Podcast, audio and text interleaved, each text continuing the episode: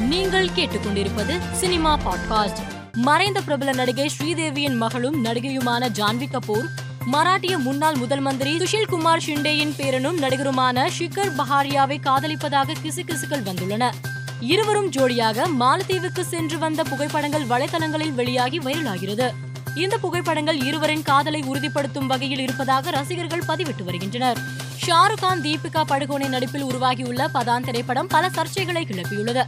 இது குறித்து ஷாருக் கான் தற்போது கருத்து தெரிவித்துள்ளார். அவர் கூறும்போது பதான் என்ன மாதிரியான படம் என்று கேட்கிறார்கள். பதான் ஒரு தேசபக்தி படம். சமூக வலைதளங்களில் மோசமான கருத்துக்கள் வருகின்றன.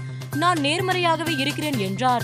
இயக்குனர் அஸ்வின் சரவணன் இயக்கத்தில் உருவாகியுள்ள கனக் திரைப்படத்தின் சிறப்பு காட்சியை காண நேற்று சென்னை தீநகரில் உள்ள திரையரங்கிற்கு நடிகை நயன்தாரா விக்னேஷ் சிவன் வினய் ஜி பி முத்து உள்ளிட்ட பலர் வந்திருந்தனர். இவர்களை காண ரசிகர்கள் குவிந்து சத்தமிட்டு மகிழ்ச்சியை வெளிப்படுத்தினர்.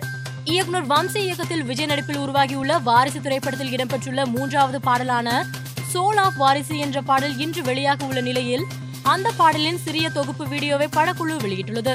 இதனை ரசிகர்கள் பலரும் வைரலாக்கி வருகின்றனர். இயக்குனர் சுதா கொங்கரா சமூக வலைதளத்தில் சூர்யா மணிரத்னம் ஜி வி பிரகாஷ் ஆகியோருடன் இருக்கும் சில புகைப்படங்களை வெளியிட்டு நெகிழ்ச்சியுடன் பதிவிட்டுள்ளார்.